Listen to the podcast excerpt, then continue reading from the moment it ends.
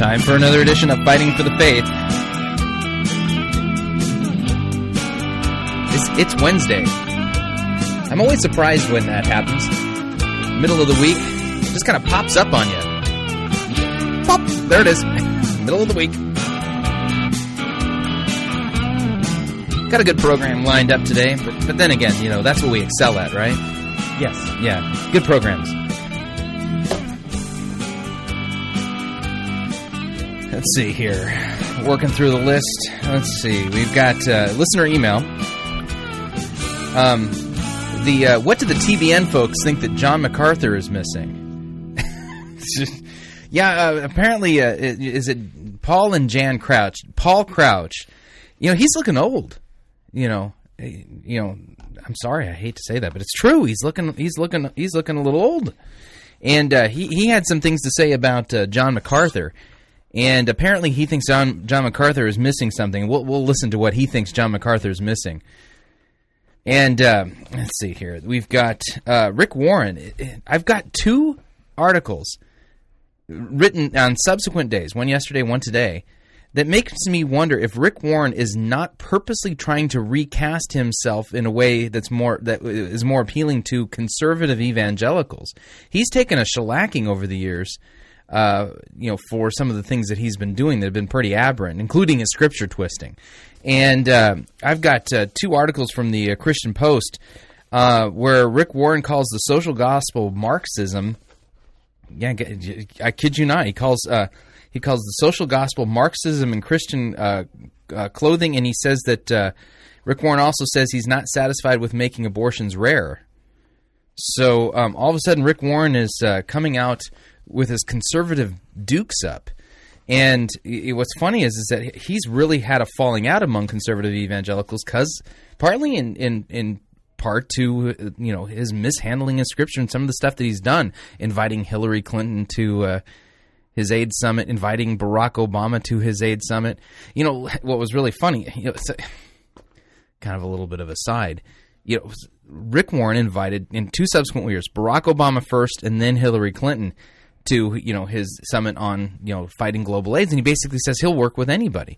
Well, the thing is that both Barack Obama and Hillary Clinton vote in favor of keeping abortion legal, which is murder. It is murdering unborn children. So, you know, on the one hand, you've got Barack Obama, you know, saying that he's all for fighting AIDS, and at the other end of it, you know, he's, you know, I'm sorry, but I consider abortion to be a form of genocide, you know, and so it's really weird. We ran a survey at a Little Leaven last year, basically saying, you know, now that he's invited Barack Obama and Hillary Clinton, you know, to Saddleback, who, you know, how is he going to top it? And we suggested a few people like Hugo Chavez, Mahmoud Ahmadinejad. It was Ahmadinejad that won. You know, that he should invite him next. You know, because he'll work with anybody. You know. Anyway, sorry, my. So we're going to ask the question: is Rick Warren trying to recast himself in a light that's more appealing to conservative evangelicals? You know, two pieces on two subsequent days, December 16th, December 17th. Very interesting. Well, he is in South Orange County. Well, yeah. Okay, but Christian Post is a web-based news agency. Anyway, we're also going to take a look at Rob Bell's. He is the head teaching pastor. He's the voice of Mars Hill Bible Church in Grand Rapids, Michigan. And we're going to take a look at their page called Narrative Theology. And we're going to read some passages from it and basically ask the question, what is this statement of faith that they're publishing, and does it really effectively communicate the doctrinal truths of the Christian faith? And then we're going to listen to a bad sermon. Sorry, it's a bad one. From Cornerstone Christian Church in Chandler, Arizona, Pastor Jeff Royce. And the name of the sermon is called The Age of Anxiety. Okay? And the reason I picked this particular stinker is because it really demonstrates very clearly how so much of American evangelical preaching skips over, just completely avoids the passages of Scripture that proclaim the gospel of Jesus Christ. And when we get into an epistle, they skip over the first, second, third chapters of each epistle, and they get right to the end to the application part. You know, the gospel has no play whatsoever and so they're strip mining the Scripture. We're going to pay close attention to how he strips mines. Let me try that again. Strip mines God's word. So we've got a good program lined up today. All right, email. Let's see. We got some interesting email. Jack from Rochester, Minnesota. Yeah, I don't know if you know this, but it gets cold in Minnesota. Okay. So yesterday we were talking about global warming, right? Okay. Jack writes, he says, I heard you talking on the show yesterday about global warming during your review of Richard Cisik's interview. I have one more evidence that global warming is not taking place. One word is Minnesota. He says, we are freezing up here unlike anything I have seen in about 10 years. Glory to God, that means more time for sledding for my boys. But if someone says we are having global warming, please let them know I would be happy to put them up here for a week during our winter, and then they can try to convince me of it. Yeah, but talk about evidence. I put a link up at yesterday's program at fightingforthefaith.com to an article written by, or website written by Dr. Roy Spencer, and he takes a look at global temperature averages using satellite-based readings. Okay, so the nice thing about a satellite, when satellites do, can look at temperatures on the planet, they get a more global perspective of things because they happen to be sitting way above the globe.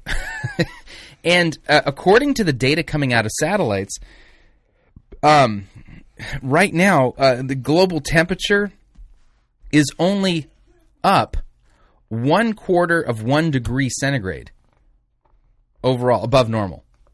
1/4 of 1 degree centigrade above normal. And then when you look at the chart itself, that when you watch the trends. Remember, I told you that back when I was growing up in the late 70s, we were hearing about global cooling. Early 70s, early. Well, there it is. There's the global cooling. If you look at this chart here, this was the end of the world. We were all going to freeze to death. The ice age was going to kill our food supplies. This is in the 79, 80, 81, 83, 283.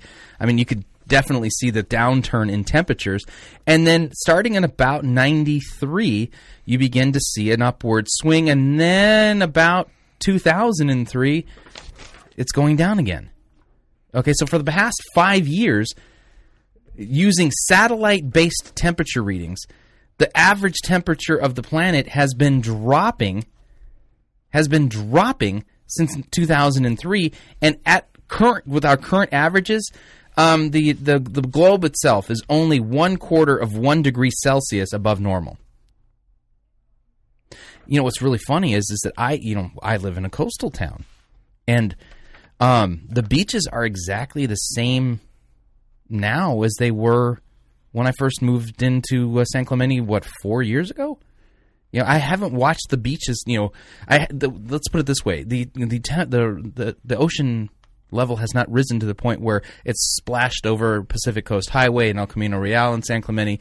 We haven't had to redo our beaches at all. In fact, everything's pretty much stayed the same. Anyway. So, yeah, folks, here's the deal. I'm absolutely convinced that the people who are buying into global warming and climate change, that they haven't got all their facts straight. And many of the people I've talked to on this are not interested in facts.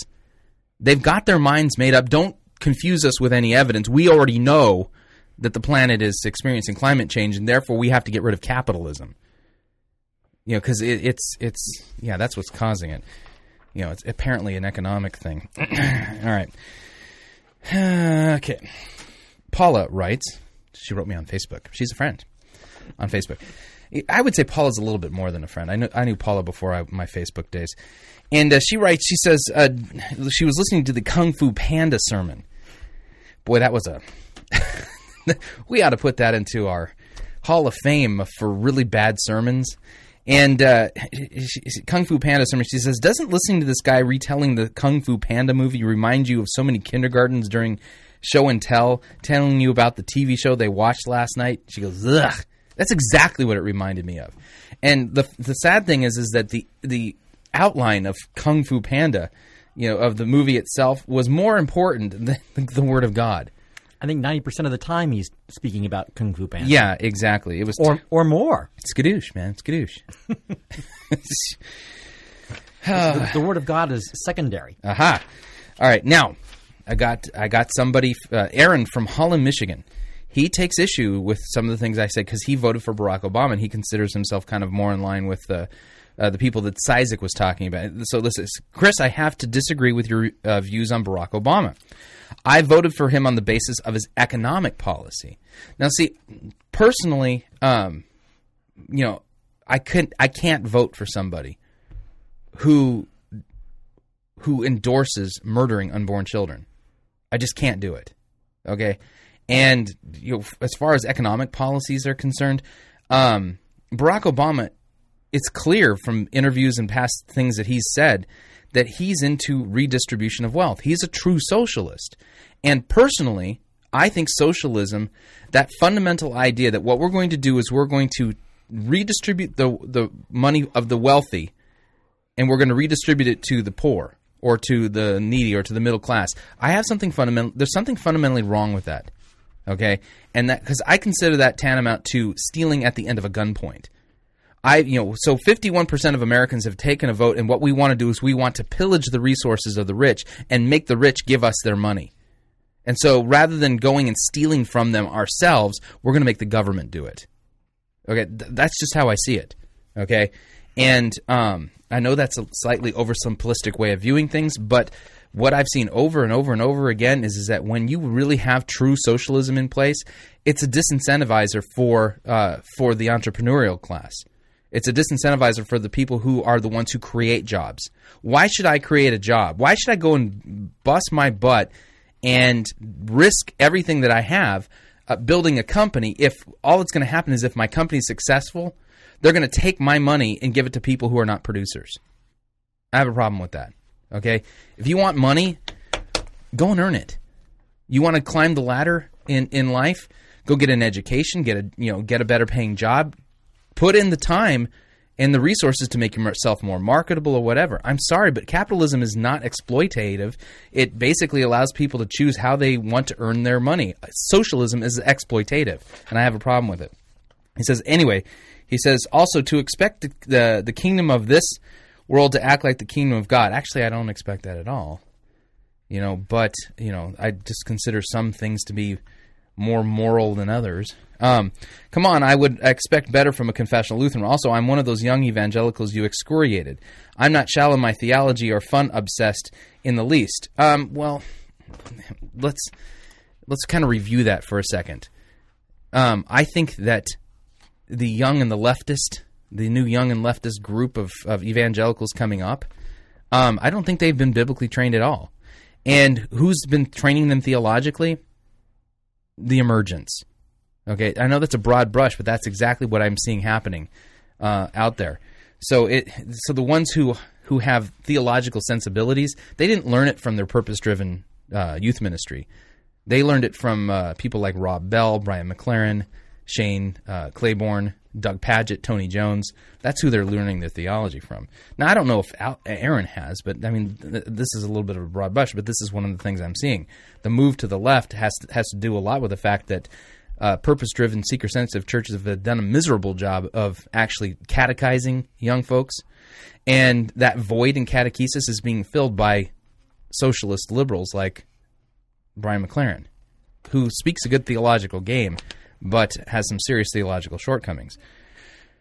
All right, it says, after all, I'm a 5-point Calvinist Baptist, and I don't endorse gay marriage in the slightest. It's just that you can't expect the kingdom of man ruled over by God's common grace to act like God's kingdom, which is run by his electing grace. Now, I'm not arguing that, okay? The thing is that, there's certain things I just consider not negotiable. Certain... You know, and abortion is just one of those hot buttons for me. I cannot, in good conscience, vote for somebody who believes in literally murdering the most helpless among us. Can't do it. If you get a chance, read Beyond Culture Wars by Michael Horton and Modern Reformation on the September 28th and 21st editions of the White Horse Inn. Yeah, I've actually listened to those.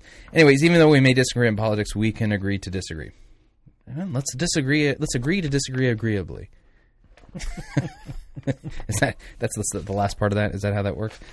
All right. So anyway, so a little bit of follow up from yesterday's program. You know, and here's the deal. You know, don't take my word for it. You know, if you don't like my opinions, my opinions, you can take them or leave them.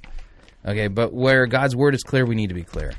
Okay, and abortion is murder, and I have a tough time supporting any politician who openly believes in murdering the most helpless among us.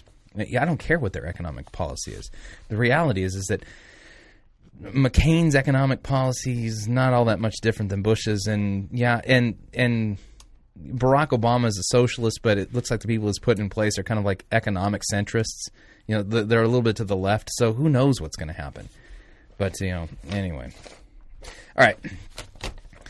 Got a couple of articles here. Talked about them earlier. Is Rick Warren trying to re-court the evangelical right? It seems like he's going out of his way to recast himself as somebody who's in the conservative camp. And I think there's been some damage done to his reputation, partly, well, not partly, really because of the things that he's been doing lately. This is interesting. Headline, in fact, let's do this. Vintage News, here we go. You got to have the news update music, right? Yeah. I feel like I'm watching like one of those World War II newsreels. Dun, dun, dun, dun, dun, dun. United States sacks Japan. All right, here we go. Social gospel is Marxism in Christian clothing, says Rick Warren. That's the headline. Best-selling author, social activist, and megachurch pastor Rick Warren described the social gospel supported by many of the mainline churches as Marxism in Christian clothing. Here's the funny thing. I agree with that quote. Believe me when I tell you that the social gospel left... they're Hegelian Marxists. And, you know, Reverend Wright, you remember Barack Obama's pastor? That guy is a full black liberation theology guy. Liberation theology is Marxism mixed with Christianity. And by the way, once you mix Christianity with something else, it ceases to really be Christianity. Anyway, best-selling author, social activist, and megachurch pastor described the social gospel supported by many mainline churches as Marxism in Christian clothing. Again, I have to agree with Rick. We don't need to care about, quote, we don't need to care about redemption, the cross, repentance. All we need to do is redeem the social structures of society. And if we make those social structures better, the world will become a better place, explained Rick Warren as he described the beliefs behind those who support the social gospel in his interview with BeliefNet.com, which was posted on Monday. Quote, really, in many ways, it was just Marxism in Christian clothing, he criticized. It was in vogue at that time. If we redeem society, then men will automatically get better. It didn't deal with the heart. Okay. Now, this is where, you know, I think my agreement with Rick Warren is going to start wearing thin. So far, I'm agreeing with him, okay? Warren, recognized as one of the most socially active Christians in the world, did not hold back his criticism of those who call themselves Christians, but seek to make the world a better place by focusing on the body, issues of poverty, disease, social justice, and racial justice, and not the soul. He also disagreed with their counterpart Christians who disagreed the body altogether while caring only for the soul and personal morality. Okay, there's a little bit of a false dichotomy going on here. Let me explain. Okay, go back. Remember last week we talked about the fundamentalists. Mm-hmm. Okay, and what the fundamentalist controversy, you know, or the fundamentalist movement, what sparked it? What sparked the fundamentalist movement was liberalism's move away, deliberate move away from biblical Christianity. They had the social gospel. They wanted to go out and feed the poor and have, you know, social justice, but they denied miracles, denied that the Bible's the inerrant word of God. They denied Jesus' bodily resurrection from the dead. They did, you know, and so we got a problem. They denied the virgin birth. So here's the deal. They had probably what some could argue a healthy respect for the concept of biblical mercy and caring for the poor and standing for justice for the poor, right? Yeah, they were deists. Yeah, but the problem was is that they took the Bible, mythologized it, and turned it into a moral book and denied, you know, all the fundamental doctrines of the Christian faith. Okay, so the issue here regarding Marxist Christianity is over and over and over again.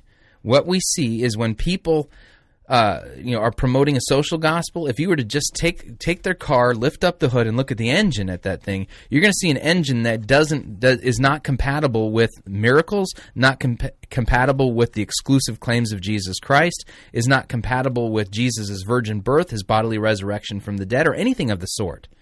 Jesus died on the cross to set a good example for us, you know. And McLaren, you know, in his book "Everything Must Change," he takes Jesus' death on the cross, and what he does with that is Jesus' death on the cross was such an alarming thing for the disciples to witness, and it caused them to realize the immorality and the exploitation of imperial systems, and it caused them to defect from imperial thinking altogether. I wish I was making that up. You know, but that's how he describes what Jesus did on the cross. It's something that caused people to defect from imperialism, because in that book, what as a real Hegelian, Brian McLaren is suggesting, you know, Hegelianism kind of works with this idea that history moves forward by thesis, antithesis, and then a synthesis between the two. So you got a thesis that's one thing. You've got an antithesis that's against it. You've got this tension between the thesis and the antithesis, and the way you make progress moving forward is find a way to synthesis between those two statements. And so Brian McLaren in his book Everything Must Change is basically saying we've got to find a synthesis between capitalism and Marxism so that we can move forward and solve the problems of the planet. And in talking about that, he characterizes the Jesus' death on the cross as something that shows us the injustice of the imperial system and the global suicide machine, as he calls it. So here's the deal. Yeah, Rick Warren's right that the social gospel is Marxism in Christian clothing, okay? But what he's not talking about, and I think it's a very important omission on his part, is he's not talking about the fact that the liberals deny the central doctrines of the Christian faith. In their promotion of feeding the poor and making the world a better place, they deny the miracles. They deny central doctrines of the Christian faith. He doesn't talk about that. So so what he's done here is he talks about the fact that these liberals have, you know, this is Marxism in Christian clothing, and then he says he also disagrees with their counterpart, who are Christians who disregard the body altogether while caring only for the soul and personal morality. Now, I'm going to take issue with that, okay? I worked at Focus on the Family, okay, and, you know, worked there for 2 years when they were still in Pomona, you know. We were still Pomona, California, and they had, you know, recently moved from Arcadia. And anyway, so...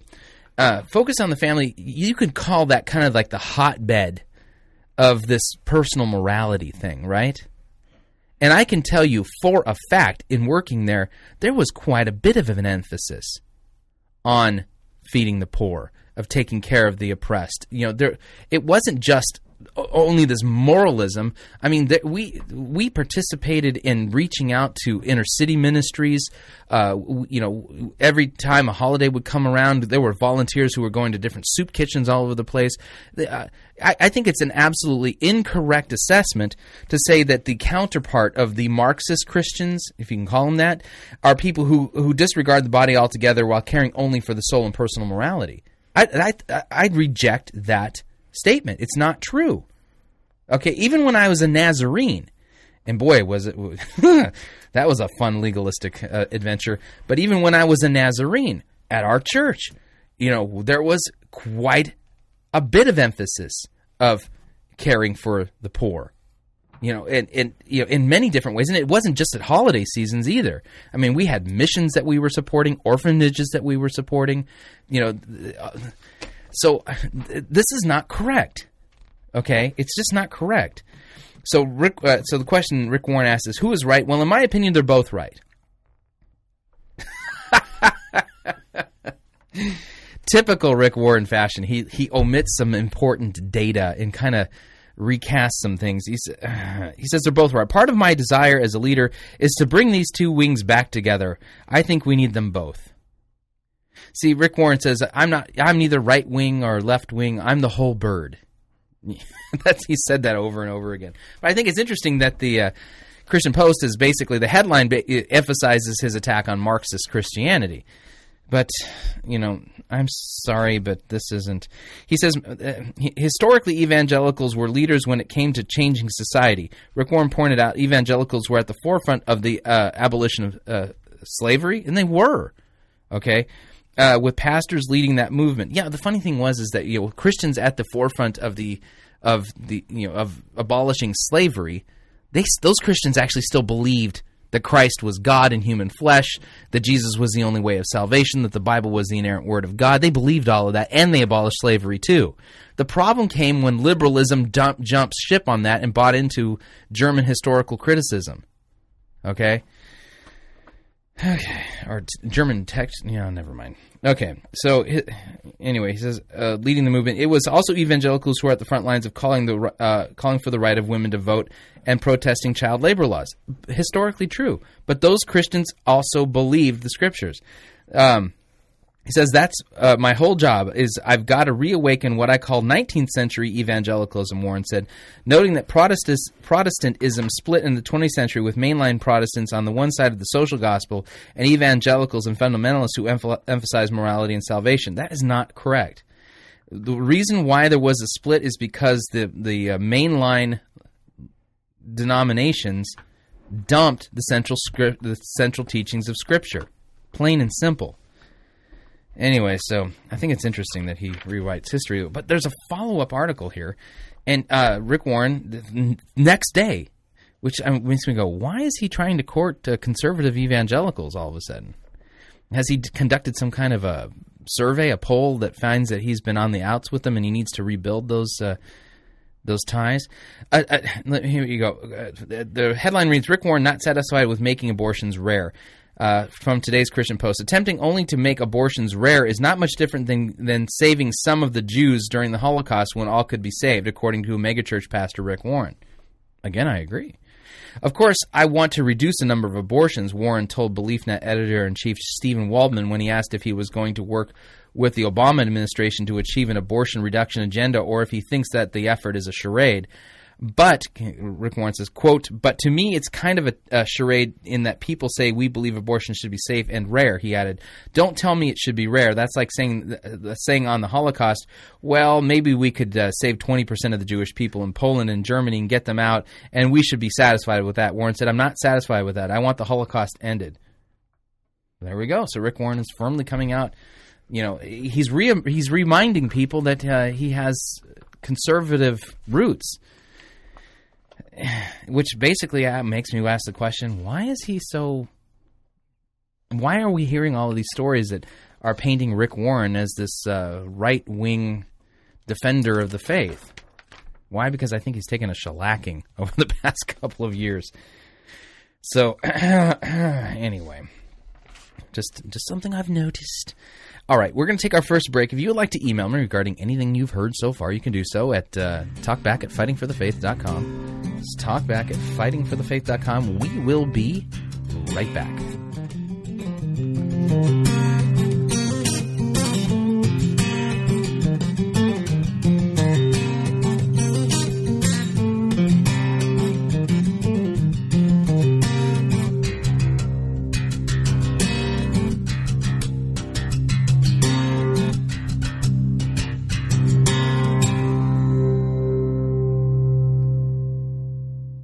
Unless your righteousness surpasses that of Rick Warren, you cannot be saved. You're listening to Fighting for the Faith.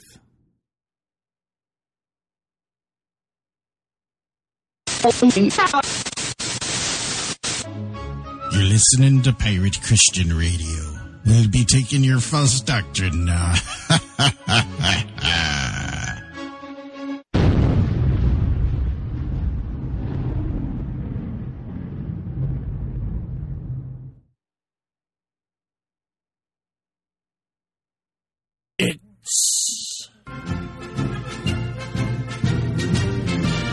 Monty Python's Flying Circus Church.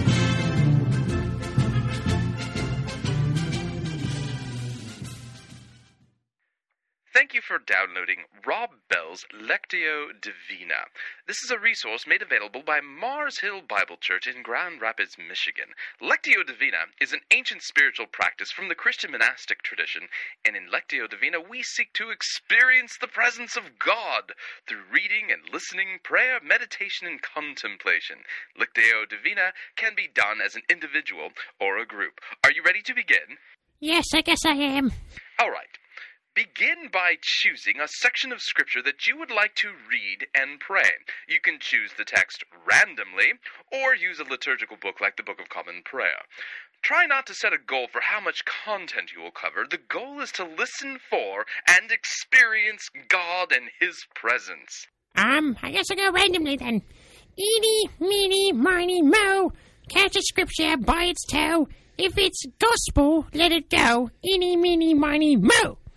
Preparation for Lectio Divina. Next, do what you must to quiet and prepare yourself to hear from God.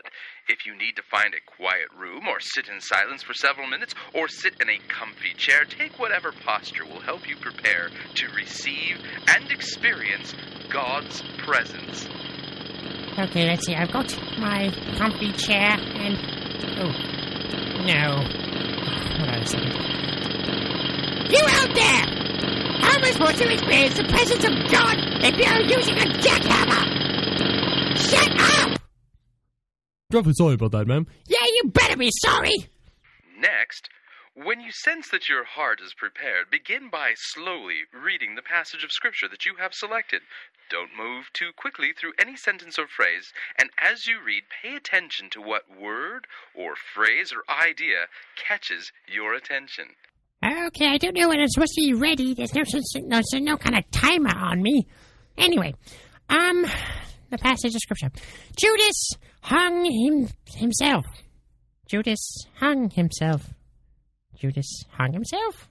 Next, begin to meditate on the word, phrase, or idea that captured your attention. Repeat it again and again. Hung himself. Hung himself. Hung himself. What thoughts come to mind as you meditate on this word, phrase, or idea? Suicide? What are you reminded of in your life? An early death? What does it make you hope for? A different passage of Scripture? Next, begin to speak to God. Tell God what word, phrase, or idea captured your attention and what came to mind as you meditated upon it. Lord, the phrase was, Judas hung himself. It's not a good feeling. How is God using this word, phrase, or idea to bless and transform you? How should I know that? Tell God what you have been thinking and feeling as you've listened and meditated. I'm feeling depressed. Tell God how you hope this word, phrase, or idea will change your heart to be more like His. This is rubbish! A complete waste of my time. I could be out trimming the petunias or burying the cat or something. If I'm going to experience God, I'm going to do it the old-fashioned way. Just open the Bible and read it. Don't be so silly and modern. Everybody knows that you can't experience God that way.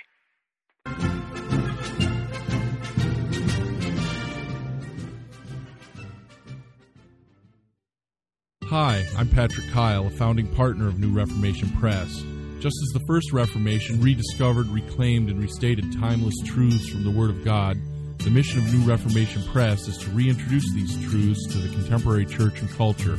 All of our resources are handpicked to ensure that you have the best available biblical and doctrinal materials at your fingertips to help you grasp the treasures of the Reformation and deepen your own understanding of Christ and His work on your behalf. Browse our website at newreformationpress.com. We offer books, CDs, downloadable MP3s, and our very own line of Reformation-themed clothing. Check out the audio presentation, Bible in an Hour. Absolutely the finest overview of the Scriptures that the staff at New Reformation Press has ever heard.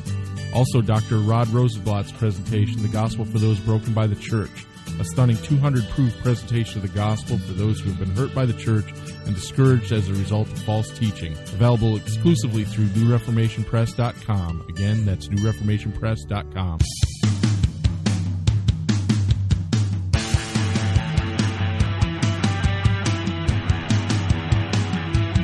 All right. You're listening to Fighting for the Faith, and my name is Chris Roseborough, and I am your servant in Jesus Christ. My job, dish up a daily dose of biblical discernment. Ask tough questions. Is this what God's Word really says?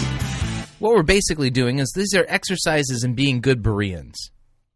You know what a Berean is? No. All right. It's no. A Berean is a reference back to Paul's missionary journeys. What happened is things didn't go so well for Paul in Thessalonica. You know, they pretty much ran him out on a rail. I'm being nice. And so he went to Berea. Okay, and the Berean church, they really received well the message, the gospel that Paul was preaching. And what did they do? It says that Scripture says is that the Bereans were of a more noble character than the Thessalonians, because when they heard the gospel that Paul was preaching, they actually examined what he said in light of Scripture. They tested to see if what Paul was preaching was really the Word of God. And so what we're doing here, and folks, do this with me too. Don't take my word for it. If I say something you disagree with, send me that email. Let me know why, biblically, you disagree. So, anyway, I want to remind you, Fighting for the Faith is listener-supported radio. And the way you support us is by sending your gifts to Pirate Christian Radio at Post Office Box 791, San Juan Capistrano, California, 92693. Those gifts that you send help offset our expenses, to help us pay our payroll, and make it so that we can expand the outreach of Pirate Christian Radio. If you are literally learning something from this program, from this radio station, then please consider strongly supporting us. In fact, would you please support us by sending in your gifts? And believe me when I tell you, I understand times are tough. But, you know, times are tough here, too. So we could truly use your help and your partnership. All right, moving along here, we're going to talk about Rob Bell again. This is the guy who called me a dog, remember? Anyway, he's an emergent pastor, and he's one of these young and the leftist kind of group, you know, people. And the emergent church has this supreme aversion to propositional truth claims. They don't like systematic theology, okay? That somehow systematic theology limits God and puts him in a box, okay? Remember we read that yesterday on this whole sola scriptura thing, that somehow sola scriptura was limiting truth. Well, no, it doesn't limit truth. It limits lies from being mixed with truth. You know, so we, you know, that's the only place where we have a sure word from God. But this is a good point. Yeah, I made the point earlier that when you mix Christianity with something else, you mix Christianity with Marxism. You don't have Christianity anymore. Now, John, you're an artist. Yeah, I went to art school. You went to art school. So, what happens when you mix two colors together? Well, they don't retain their color anymore. Explain. Well, if you would take a yellow and blue together, you mix those together, you don't have yellow and blue, you have a new color, green. Green, right. It no longer has either characteristics of either color. So it ceases to be yellow and it ceases to be blue. It's a new color. It's a new color. And I think in a very similar way, when you mix Marxism with Christianity, it ceases to be really Marxism and it ceases to be Christianity. It becomes whammo blammo, it becomes liberation theology. I think I don't think it's coincidental that The Voice, the emergent translation of the Bible that was just published that we've been reviewing, that they always refer to Jesus as the liberating king.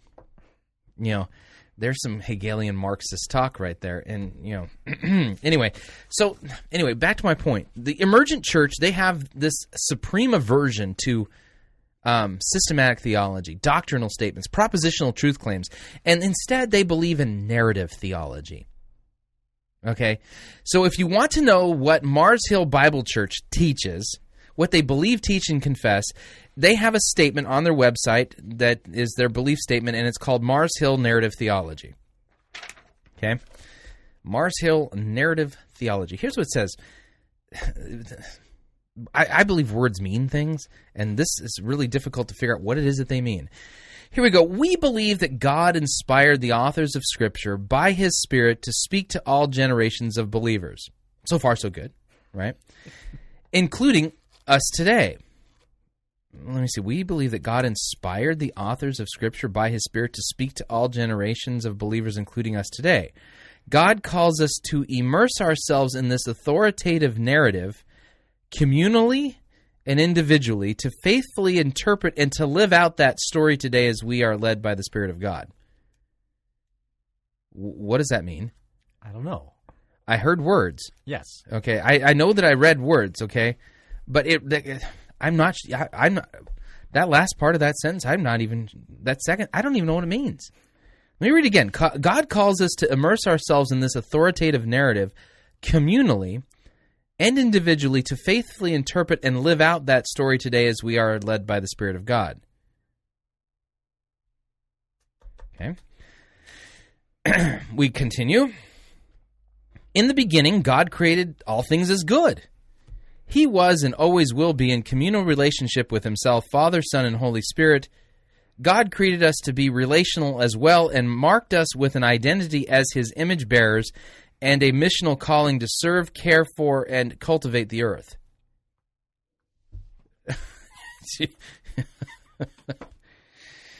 Okay. All right. God created humans in His image to live in fellowship with Him, one another, our inner self, and creation. So God created us to live in fellowship with our inner self and creation. The enemy tempted the first humans, and darkness and evil entered the story. Darkness and evil entered the story? I thought it entered the world. I mean, all right. And darkness and evil entered the story through human sin and are now part of the world. Okay, there we go. This devastating event resulted in our relationships with God, others, ourselves, and creation being fractured and in desperate need of redeeming. Fractured? Okay, we continue. We believe that God did not abandon His creation to destruction and decay.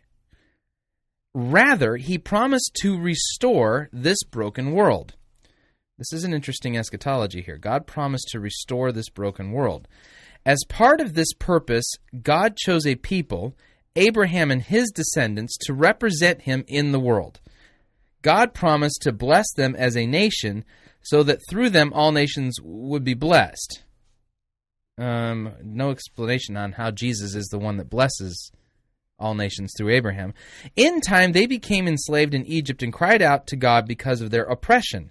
God heard their cry, liberated them from their oppressor, and brought them to Sinai, where He gave them an identity and a mission as His treasured possession, a kingdom of priests, a holy people. Okay. Throughout the story of Israel, God refused to give up on His people despite their frequent acts of unfaithfulness to Him. Is that statement true? God refused to give up on His people despite their frequent acts of unfaithfulness to Him. I just, my question, has He ever heard of the 10 lost tribes of Israel? Okay, history of Israel, real quick, okay? You've got, after the Israelites come out of Egypt, okay, they wander in the wilderness for 40 years, and then you have the conquest of Canaan under Joshua. And after Joshua's generation died off, Israel basically kind of slipped in and out of idolatry and got themselves into little sticky places, and God would deliver them through judges, right? The judges were kind of the ones who were ruling Israel, but they weren't really kings. And what happened is that Israel said, forget this, we want a king like every other nation, and it was an evil thing that they were asking for. But God gave them a king and basically said, okay, here's Saul. Saul turned out to be a wicked dude who couldn't walk a straight path with the Lord, and God rejected him because of his disobedience, constant disobedience. And instead, He anointed King David as king. King David reigned for a little bit. The son of his that succeeded him was Solomon. Solomon well, let's just say that as wise as he was, he had a truckload of wives, which makes me question his sanity, maybe not his wisdom.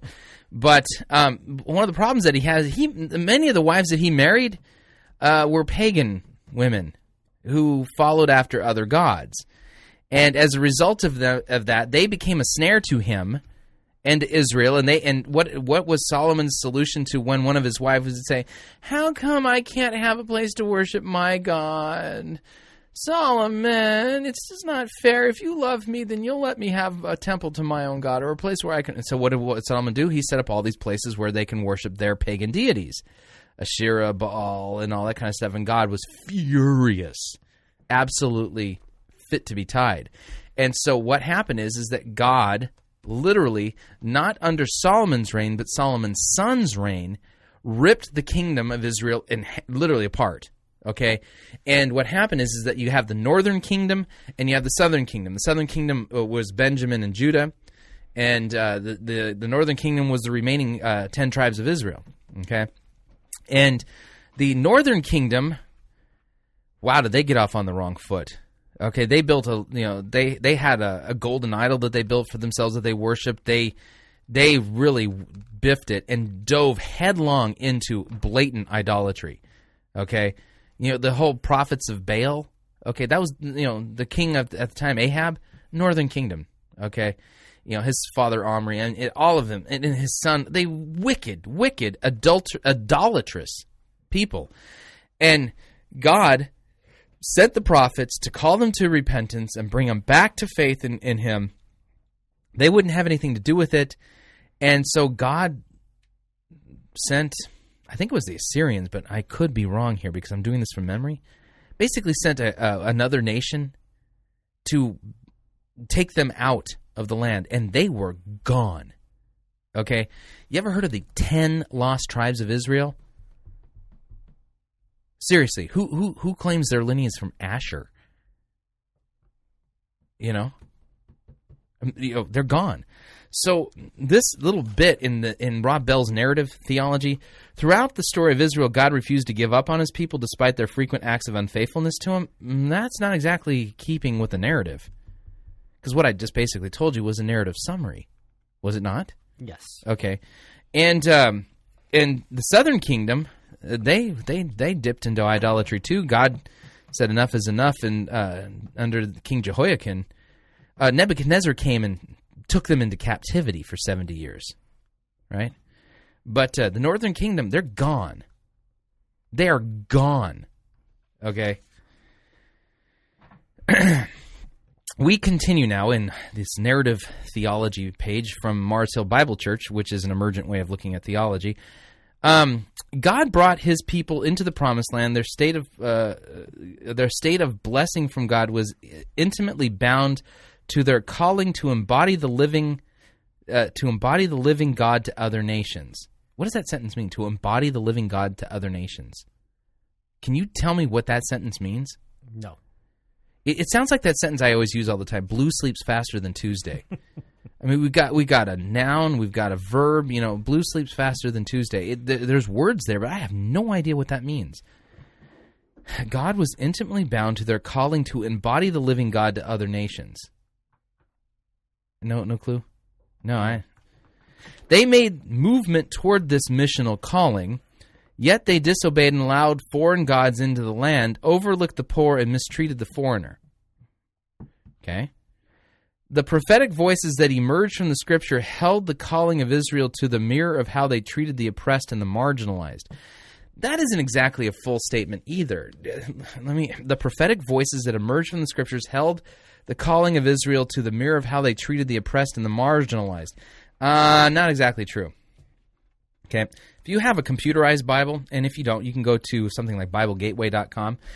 And what I recommend doing is just doing a simple word search and look for the word in the Old Testament, and the word you're looking for is whore. Whore, as in prostitute. Okay. Now, what's really funny is you're going to find that the word whore rarely in the Old Testament actually refers to physical prostitution of a woman who sells herself, for money. Instead, over and over again, if you really understand and you read the prophets, they were calling people back to God and faithfulness to Him, the abandonment of idols, and God uses the word whore to describe their false religion. So, according to Mars Hill's narrative theology, the prophetic voices that emerge in scriptures held the calling of Israel to mirror how they treated the oppressed and the marginalized. Can I look up the word marginalized in scripture? Hang on a second here. Let's marginalized. See if I can find it. Nope, doesn't exist. Okay, but let's have a little fun here. When you look at the word whore or its derivatives, listen to this. Exodus 34:15, first place where the word whore occurs in the scripture. Exodus 34:15, lest you make a covenant with the inhabitants of the land, and when they whore after their gods and sacrifice to their gods, and you are invited to eat of their sacrifice, and you take their daughters for your sons, and your daughters whore after their gods, and make your sons whore after their gods.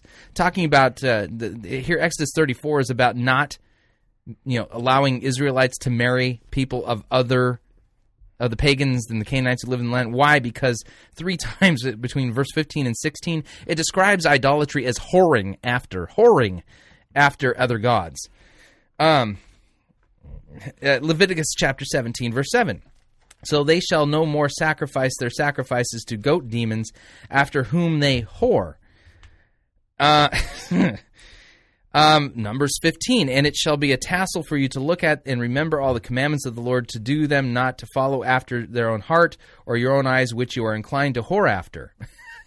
Over and over again in Scripture, we have this wonderful word, whore, and the God sent the prophets to tell Israel that they were guilty of whoring. And I'm not talking about physical relations with a prostitute. That's not what the prophets were talking about. And he wasn't talking about oppressing the poor and the marginalized. Okay? So this narrative theology is missing some important narrative. Okay? Through the prophets, God's heart for the poor was made known. No, through the prophets, God's heart for Israel was made known, and his anger at their whoring after other gods was made known. And we believe that God cares deeply for the marginalized and the oppressed among us today. Really, I don't know how anybody who claims to have read the prophets, minor and major prophets, claiming that the major theme of the message of the prophets was one about how they mistreated the marginalized and the oppressed. No, it was about whoring. Whoring. Jeez. Jeremiah, Isaiah, Ezekiel, Hosea. Oh yeah, poor Hosea. You ever read Hosea? Let me read just a little bit of Hosea, because this is actually a fun little book. Hosea, let's take a look at how much the poor, the oppressed, and marginalized are mentioned in Hosea. Hosea chapter 1. The word of the Lord that came to Hosea, the son of Beeri, in the days of Uzziah, Jotham, Ahaz, Hezekiah, kings of Judah, and in the days of Jeroboam, the son of Joash, the king of Israel. Okay. When the Lord first spoke through Hosea, the Lord said to Hosea, go take to yourself a wife of whoredom. Go find yourself a prostitute, make her your wife, and have children of whoredom, for the land commits great whoredom by forsaking the Lord. So he went and took Gomer, the daughter of Diblaim, and she conceived and bore him a son. And the Lord said to him, call his name Jezreel, for it is just a little while, and I will punish the house of Jehu for the blood of Jezreel. Okay, so Hosea the prophet is taking a whore for a wife, and what does this represent? It represents how Israel has whored after other gods. Pretty straightforward, isn't it? Not that I know anything, though. I just work here.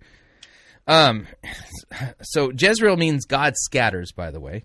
And it's here used to reinforce the announcement of judgment on the reigning house.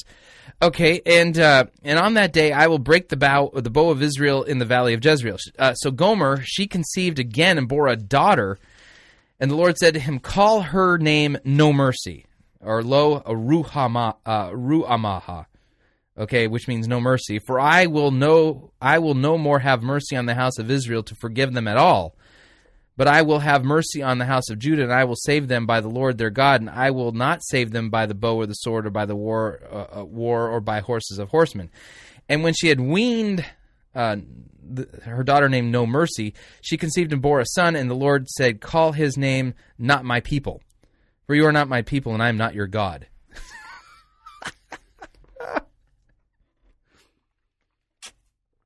Over and again, when you read the prophets were sent by God to call Israel back to the Lord. What was their primary sin? It wasn't not caring for the oppressed.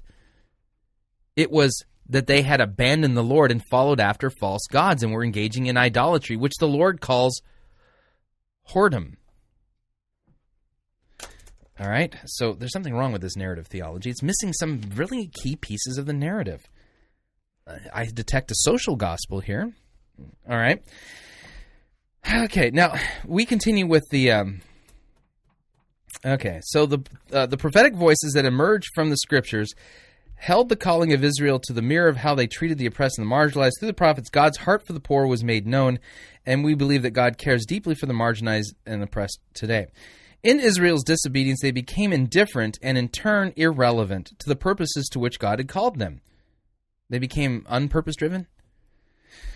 For a time they were sent into exile, yet a hopeful remnant was always looking ahead with longing and hope to a renewed reign of God where peace and justice would prevail.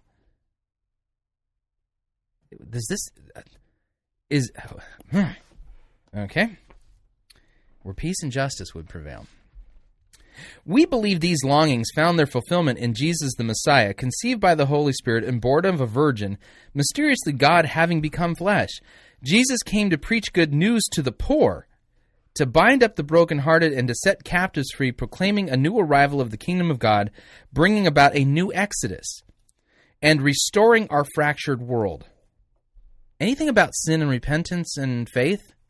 Didn't hear it. No, I'm missing that too. He and his message were rejected by many as he confronted the oppressive nature of the religious elite in the Roman Empire. I think he's been reading from Brian McLaren. Let me read that again. He and Jesus and his message were rejected by many as he confronted the oppressive nature of the religious elite in the Empire of Rome. Really? Okay. Yet his path of suffering, crucifixion, death, burial, and resurrection has brought hope to all creation. It has? Jesus is our only hope for bringing peace and reconciliation between God and humans. Okay, that sounds Christian-ish. This next sentence is a little troubling. Through Jesus, we have been forgiven and brought into right relationship with God. My question is, who does that apply to? I suspect that Rob Bell is a closet universalist. So when he says, through Jesus we've been forgiven and brought into right relationship with God, Christ died for our sins, and we are saved by grace through faith. That's what's missing here, okay? God is now reconciling us to each other, ourselves, and creation. The Spirit of God affirms as children of God all those who trust Jesus. Where's repentance? The Spirit empowers us with gifts, convicts, guides, comforts, and counsels, and leads us into truth through a communal life of worship and a missional expression of our faith. So we get things. What does that mean? And the church is rooted and grounded in Christ, practicing spiritual disciplines. Oh, really? Where are the spiritual disciplines in Scripture? I don't know. No, I don't. Not the ones he's promoting. Lectio Divina and the Prayer Examen, which was Ignatius Loyola's thing. And celebrating baptism and the Lord's Supper. The church is a global and local expression of living out the way of Jesus through love, peace, sacrifice, and healing as we embody the resurrected Christ who lives in us and through us into a broken and hurting world. Where is repentance and the forgiveness of sins? I didn't hear it in there.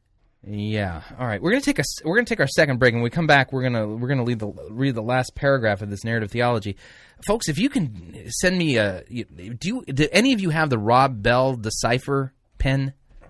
You remember the Little Orphan Annie deciphering, the thing you can get a cipher code. The decoder ring. Decoder ring. That's what I'm looking for. If any of you guys have a Rob Bell decoder ring, I could really use it about now, because there's all kinds of language in here that is just foreign to the Scriptures and foreign to my Christian ears at this point. I don't feel like I'm hearing historic Christianity. I feel like I'm hearing some of that social gospel, that Marxism stuff. Anyway, if you want to email me, you can. And you can do so at talkback@fightingforthefaith.com. Talkback@fightingforthefaith.com. And we will be right back.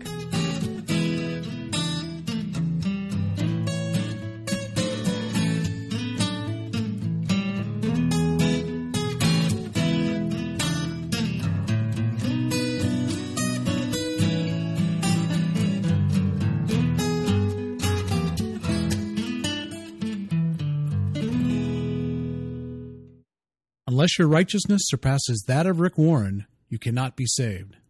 You're listening to Fighting for the Faith. If you want advice on how to have your best life now, you are in the wrong place. You're listening to Fighting for the Faith.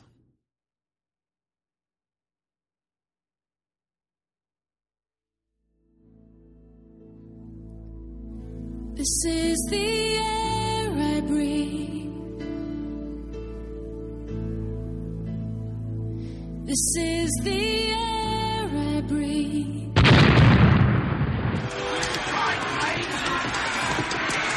I've had enough of this sissy, pansy, cannon fodder written music you have the audacity to call worship. Men, put this entire girly praise band in the boo box. Let's wheel in the organ and get some real worship music underway.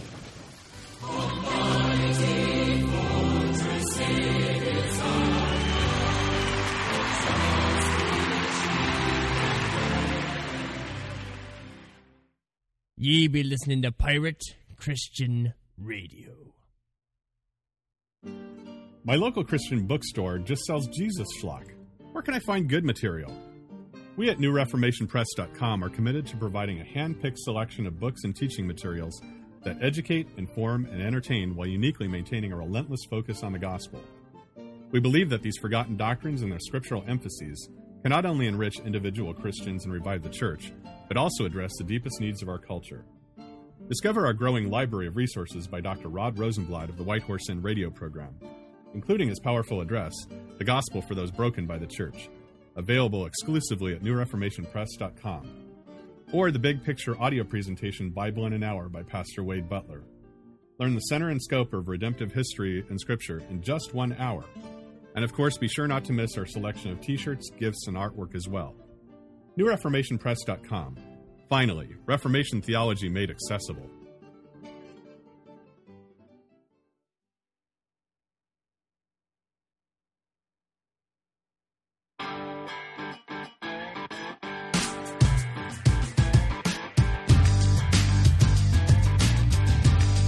Okay, we're back. You're listening to Fighting for the Faith, and today we're... Right now, we're in the middle of reading the... Is this the statement of belief? Is that what you can call this thing?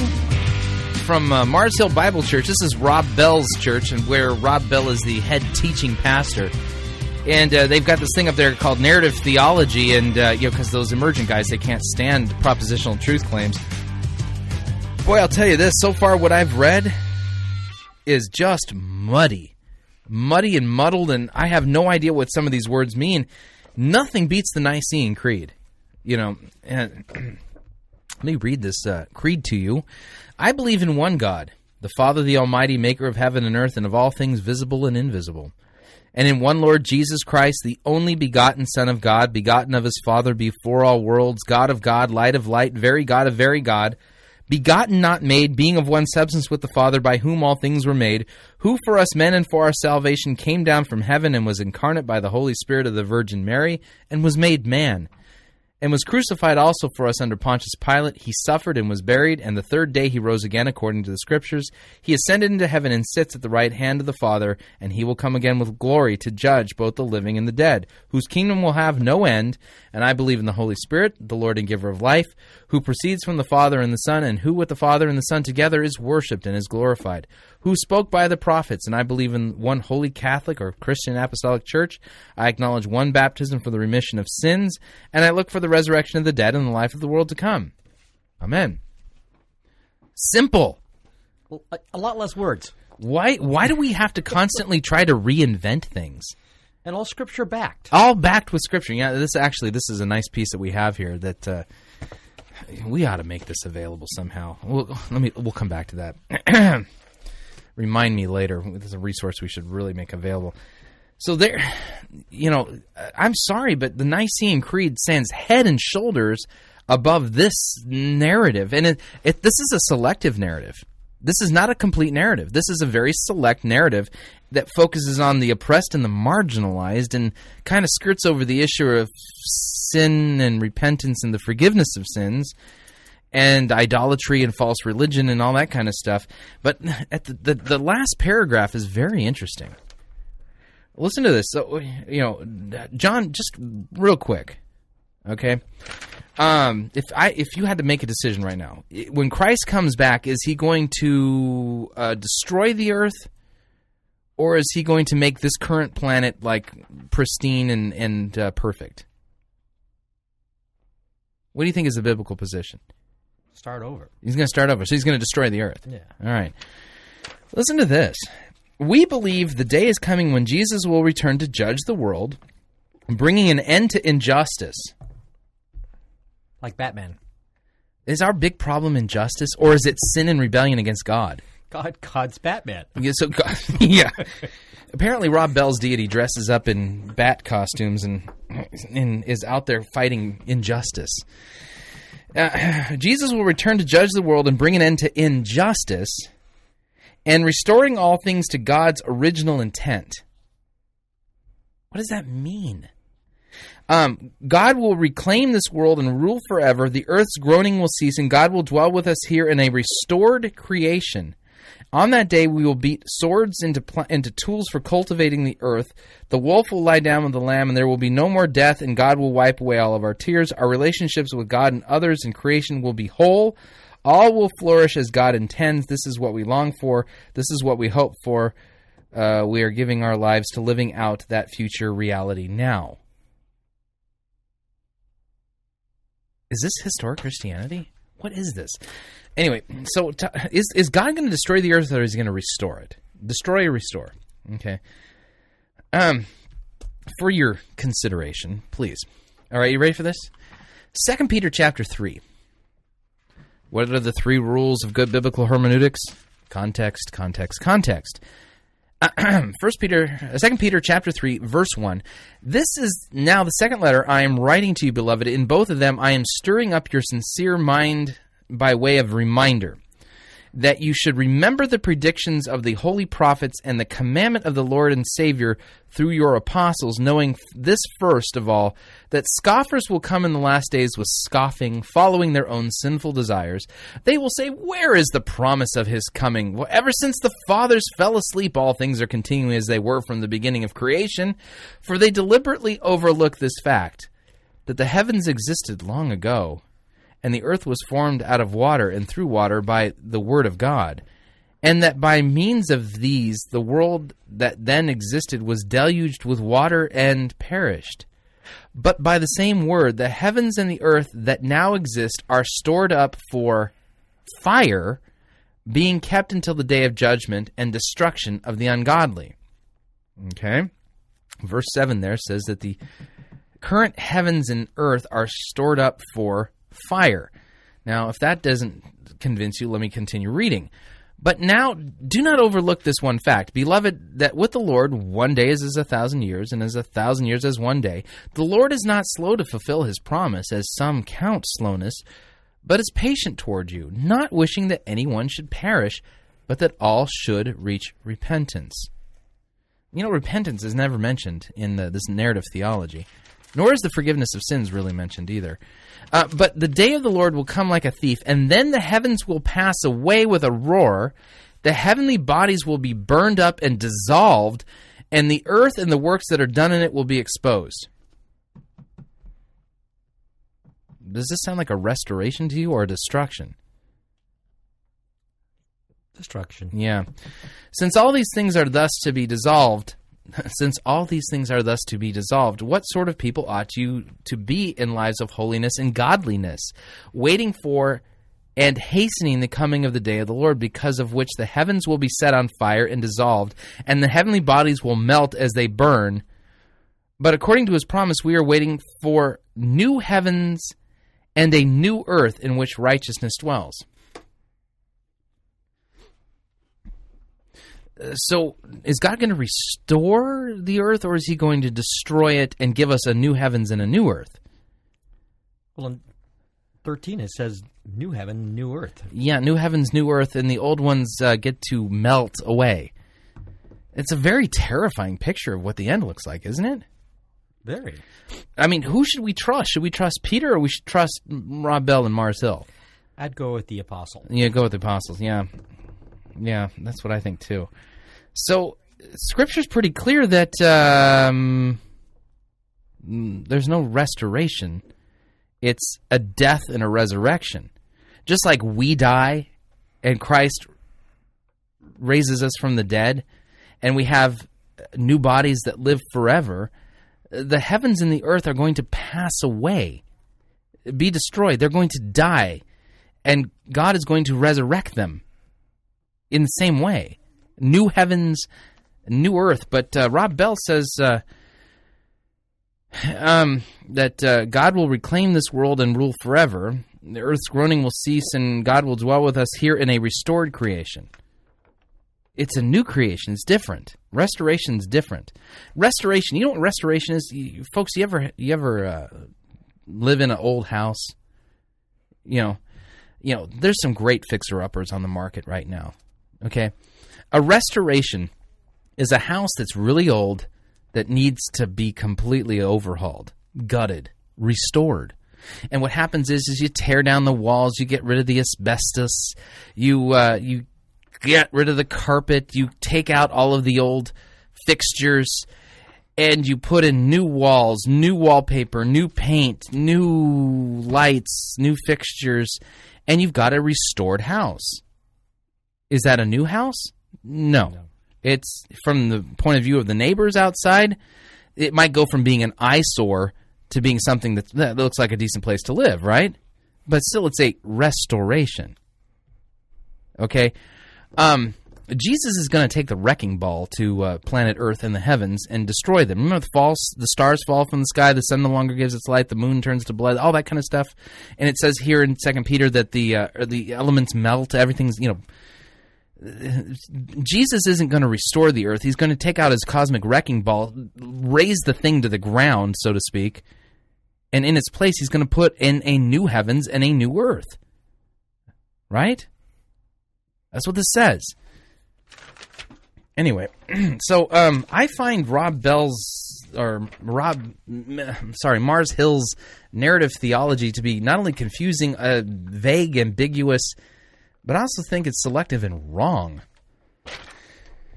I think we're dealing with a different beast altogether as far as his brand of Christianity.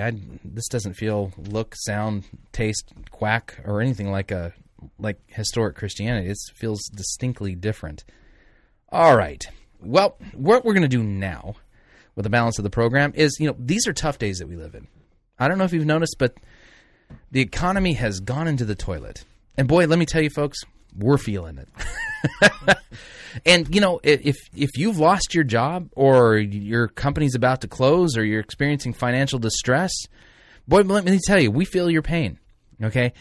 And so, in a situation like this, I mean, wouldn't it be relevant for a pastor from a relevant, purpose-driven church to tell us about how to overcome anxiety?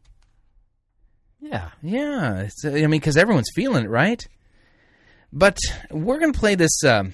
this sermon. It's called The Age of Anxiety. It's from Cornerstone Christian Church in Chandler, Arizona. It's a purpose-driven church. Likes to follow and purchase sermons from Granger Community Church, which is one of the flagship purpose-driven churches out there that has resources available on the web. And we're going to hear the Pastor Jeff Royce preach a sermon called The Age of Anxiety. And what I want you to pay real close attention to in this sermon, aside from the fact that Jesus isn't really all that there, okay, he's there as a moral example, and what he's doing is he's strip-mining God's word, okay? And this is my problem with this type of preaching, is what what strip-mining is? Oh, yeah. Yeah, okay. You can do that in several ways, and one of the ways you can do it is like with a hose. Okay. You know, what you if you've seen some of these pit mines that they have for gold mines, you basically you get big old dump trucks, these ginormous dump trucks. You take huge amounts of earth. You dump them into these dump trucks, and then they drive it off to a place where everything is separated. And what happens is that literally all of these cubic yards and cubic tons of earth, at the end of it, you've got maybe an ounce or two of gold. And what have you done to get to that ounce or two of gold? You've blasted away and thrown out everything else, right? Okay. These guys strip mine the scriptures. And the thing they treat as dirt that gets thrown away is the gospel. Okay? And these guys, when they read the epistles, who cares what Philippians 1, 2, and 3 says? Let's get to 4. Okay? So watch. This isn't television. Listen very carefully to what Jeff Royce does here. And this is kind of a quintessential evangelical sermon that strip mines the scripture. But pay close attention to how he uses God's word here. So here it is, without any further ado, The Age of Anxiety by Pastor Jeff Royce. Well, good morning again. My name is Jeff Royce. I'm the teaching pastor here at Cornerstone. And this morning I'd like to share with you from my heart about anxiety, a subject that is something that I've struggled with in my own life.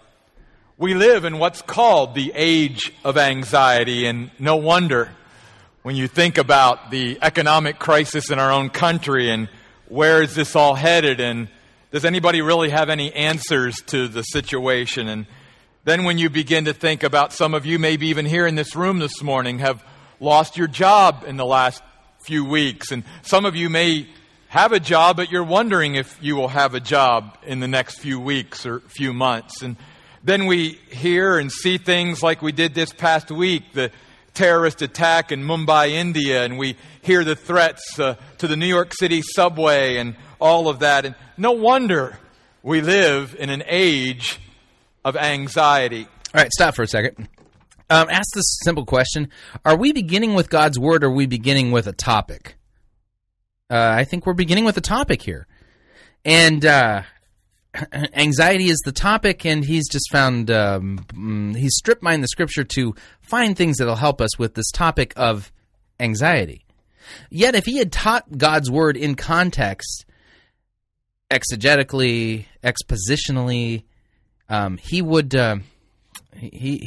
have missed. He would get to this also. And this is kind of a gospel-less context for this, but let's continue. Well, when I thought about this, I thought, does the Bible talk about anxiety in any way? And if so, what does the Bible say about anxiety and how to handle it? Well, if you have your Bibles, I'd like you to turn to the book of Philippians this morning, to Philippians chapter 4. Beginning at verse 4. Yeah, we're going to skip over all the gospel sections of Philippians, and we're just going to get right to that life application part. All right, here we go. Philippians chapter 4. Because I believe the Bible does give us a prescription for anxious hearts.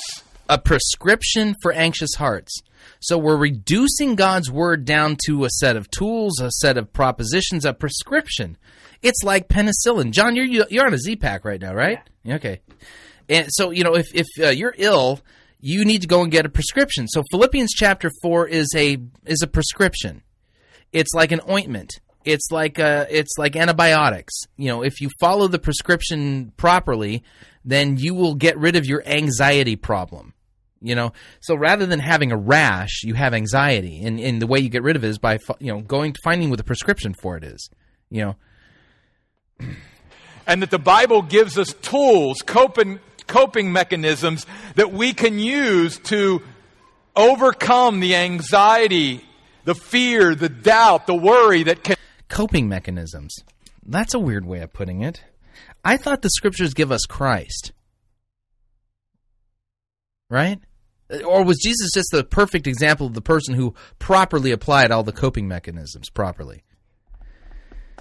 And paralyze our lives and give us peace. I do want to say this before we look at these tools this morning. Okay, coping mechanisms that if we apply to our lives gives us peace. Is that the peace that Scripture talks about? The peace that comes from properly following prescribed coping mechanisms? Or is it peace with God? I'm serious. Let's see what he does with this. It is imperative that we understand that Paul here is writing to Christians, and the reason that's important is because it is only through Christ and the power and strength that he supplies. Okay, this is good. He's talking about Christ and the power and strength he supplies?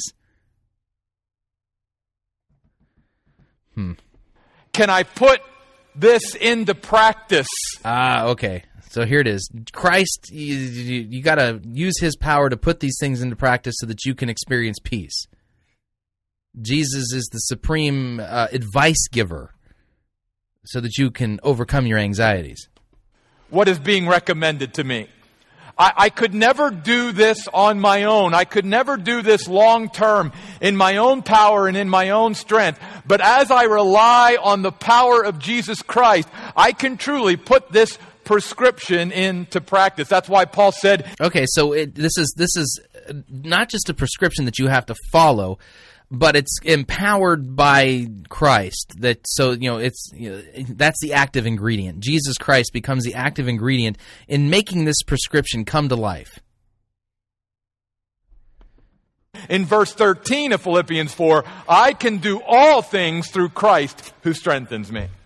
Because what we're going to talk about here this morning is not something we would ever be... Okay. Philippians...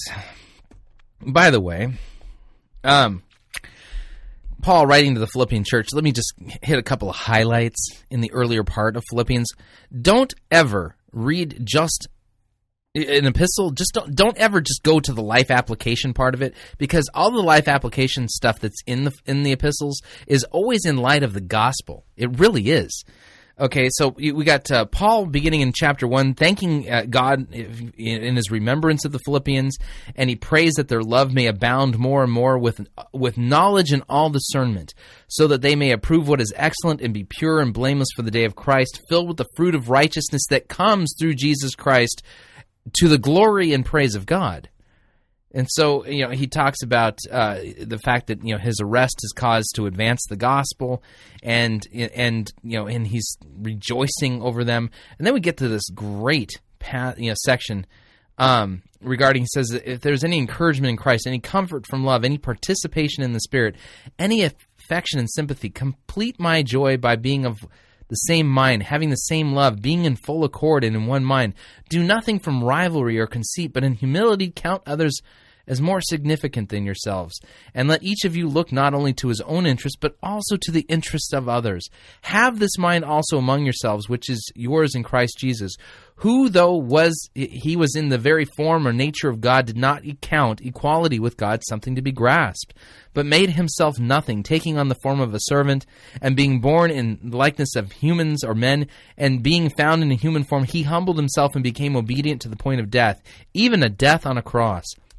Therefore God has exalted him and bestowed on him the name that is above every name, that at the name of Jesus every knee should bow in heaven, on earth, and under the earth, and every tongue confess that Jesus Christ is Lord, to the glory of God the Father.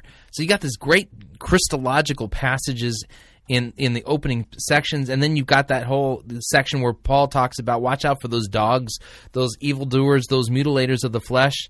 And he says that we are the circumcision who worship by the Spirit and glory in Christ and have no confidence in our flesh. Though he, that's Paul, has reason for confidence in the flesh. If anyone else thinks he has reason for confidence in the flesh, Paul says, I have more. He was circumcised on the 8th day of the people of Israel, of the tribe of Benjamin, a Hebrew of the Hebrews. As to the law, he was a Pharisee. As to zeal, a persecutor of the church, and as to righteousness under the law, he was blameless. But whatever gain he had, he counted as a loss for the sake of Christ. Indeed, everything for the loss of the surpassing worth of knowing Christ Jesus, and for his sake he suffered all loss of all things and count them as rubbish, in order that he may gain Christ and be found in him, not having a righteousness of his own that comes from the law, but that which comes through faith in Christ, the righteousness from God that depends on faith, that I may know him in the power of his resurrection and may share his sufferings, becoming like him in his death, and that by any means possible I may attain the resurrection from the dead. So that's just a quick synopsis of what we see in Philippians chapter 1, 2, and 3. Notice that chapter 3, it's all gospel. So before we get to 4, by the way, the epistles, they're all written to Christians, right? Why, if the gospel isn't isn't important at all, then why is it that Paul always preaches the gospel to Christians in his epistles? All right? This is a simple question there.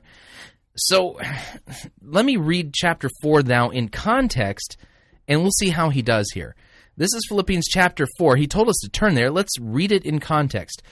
Starting in verse 1, "Therefore, my brothers, whom I love and long for, my joy and my crown, stand firm thus in the Lord, my beloved." Stand firm thus? What's he referring to? The righteousness of Christ. Salvation by grace through faith. I entreat Euodia and entreat Syntyche to agree in the Lord. Yes, I ask you also, true companion, help these women who have labored side by side with me in the gospel, together with Clement and the rest of my fellow workers whose names are in the book of life. Rejoice in the Lord always. Again, I will say it again, rejoice. Let your reasonableness be known to everyone. The Lord is at hand. Do not be anxious about everything, but in everything, by prayer and supplication with thanksgiving, let your requests be made known to God. And the peace of God, which surpasses all understanding, will guard your hearts and your minds in Christ. Now, here's the question I have for you. In light of what we read in Philippians chapter 3, a synopsis, again, of salvation by grace through faith alone, through Christ alone, and that we have his righteousness, and we're called to stand in that faith, then this rejoicing, this not being anxious, and the peace of God, which surpasses all understanding, that guards our hearts, is that something that we concoct, or is that a fruit of the gospel and the fruit of the Holy Spirit in our lives? Answer: it's a fruit of the Holy Spirit. This is not us concocting this. This is really a fruit of our faith. And this, Paul is admonishing these people to acknowledge what's there. And finally, brothers, whatever is true, whatever is honorable, whatever is just, whatever is pure, whatever is lovely, whatever is commendable, if there is any excellence, if there is anything worthy of praise, think about these things. What you have learned and received and heard and seen in me, practice these things, and the God of peace will be with you. I rejoiced in the Lord greatly that now at length you have revived your concern for me. You were indeed concerned for me, but you had no opportunity. Not that I am speaking of being in need, for I have learned that in whatever situation I am in, to be content. I know how to be brought low and how to abound. And in every circumstance I have learned the secret of facing plenty and hunger, abundance and need. I can do all things through him who strengthens me. So all of these things they're literally grounded in faith in Christ, a faith that doesn't have a righteousness of its own that comes through the law, but a faith that whose righteousness is Christ's righteousness and is a gift. So Paul here is saying Christ is all in all, and these are not prescriptions that are, activated by Jesus and his strength. These literally are fruits of our faith that's grounded in Christ and the gospel. Big difference, by the way. Big difference. He's just strip mining. Well, let's continue with his sermon here. So now that you've heard this in context, let's see how he uses it. Be able to do on our own. It's like the person who may even be physically sick and also emotionally just weak and fragile and giving up. And they could go to a doctor, and the doctor could prescribe some medicine for them to help them physically, but if they're emotionally not in a good place, they might not even take the medicine, even though it can help them to feel better. What Jesus says to us through the pages of Scripture is, I not only am going to give you the prescription, I'm going to give you the power to empower you to put the prescription into practice every day. So Jesus is kind of a new lawgiver that empowers you to put into practice these prescriptions. So the first tool I want you to see this morning is in verse 4, and that is rejoice in the Lord. And if we missed it, notice Paul says, and again I say rejoice. Well, Pastor Royce, can you give me some kind of a context for why I should be rejoicing? There's no gospel context here. When Paul says rejoice in the Lord, what are we rejoicing about? The righteousness given to us by Christ, by faith, the free gift of salvation, not by works. Rejoice in the Lord. Right? Has he mentioned any of that? When you read it in context, that's what the rejoicing is referring to. But this is rejoicing for rejoicing's sake? I'm sorry, but when I rejoice in the Lord, I rejoice for the sake of the gospel.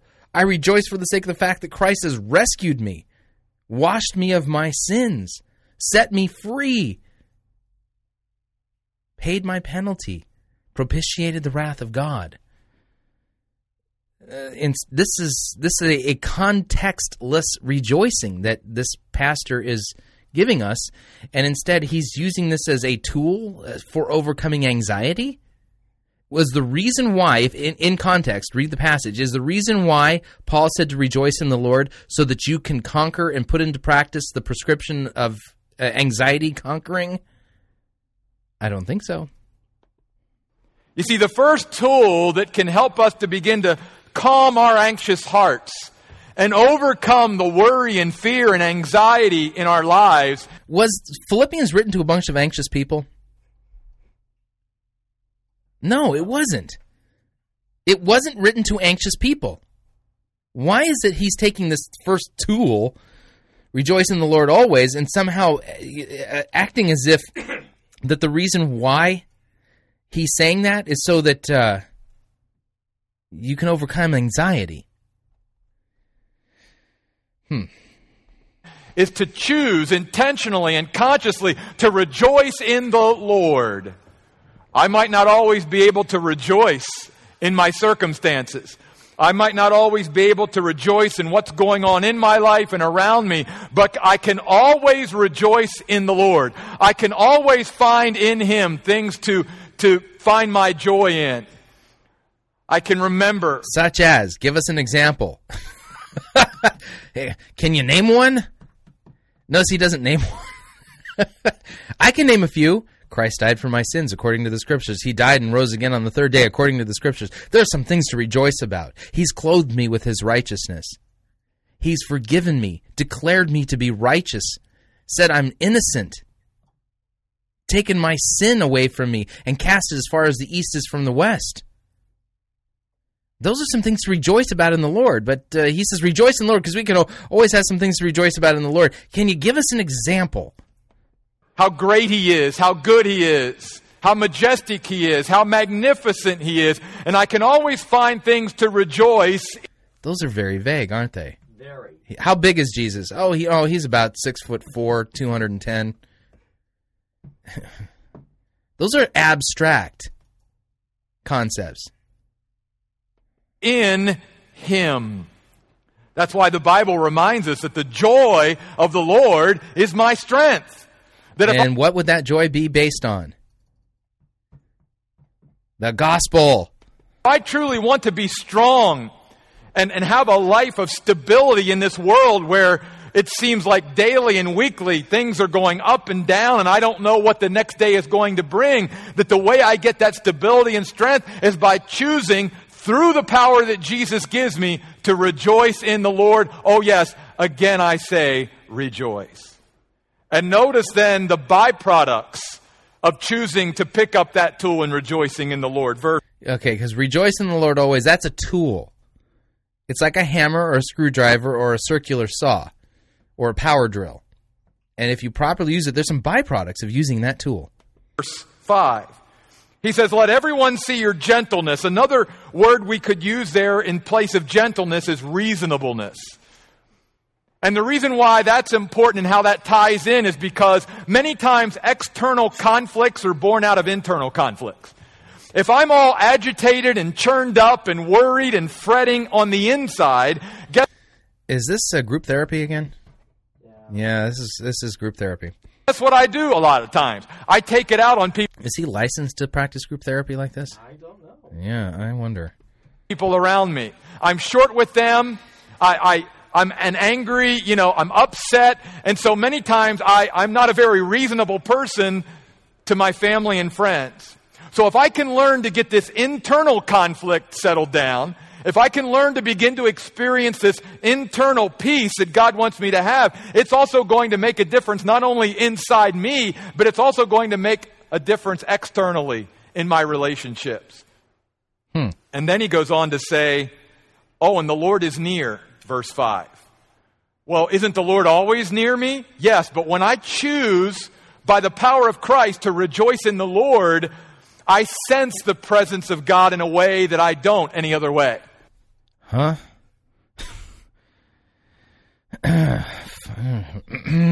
Rejoice in the Lord always. Again, I will say rejoice. Let your reasonableness, that's a tough word, say that 10 times fast, be known to everyone. The Lord is at hand.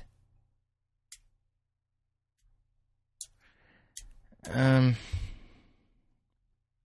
don't know if that's right. Let's continue. It's not that God is any closer to me, but as I choose to rejoice in him, because the Bible teaches God inhabits the praise of his people.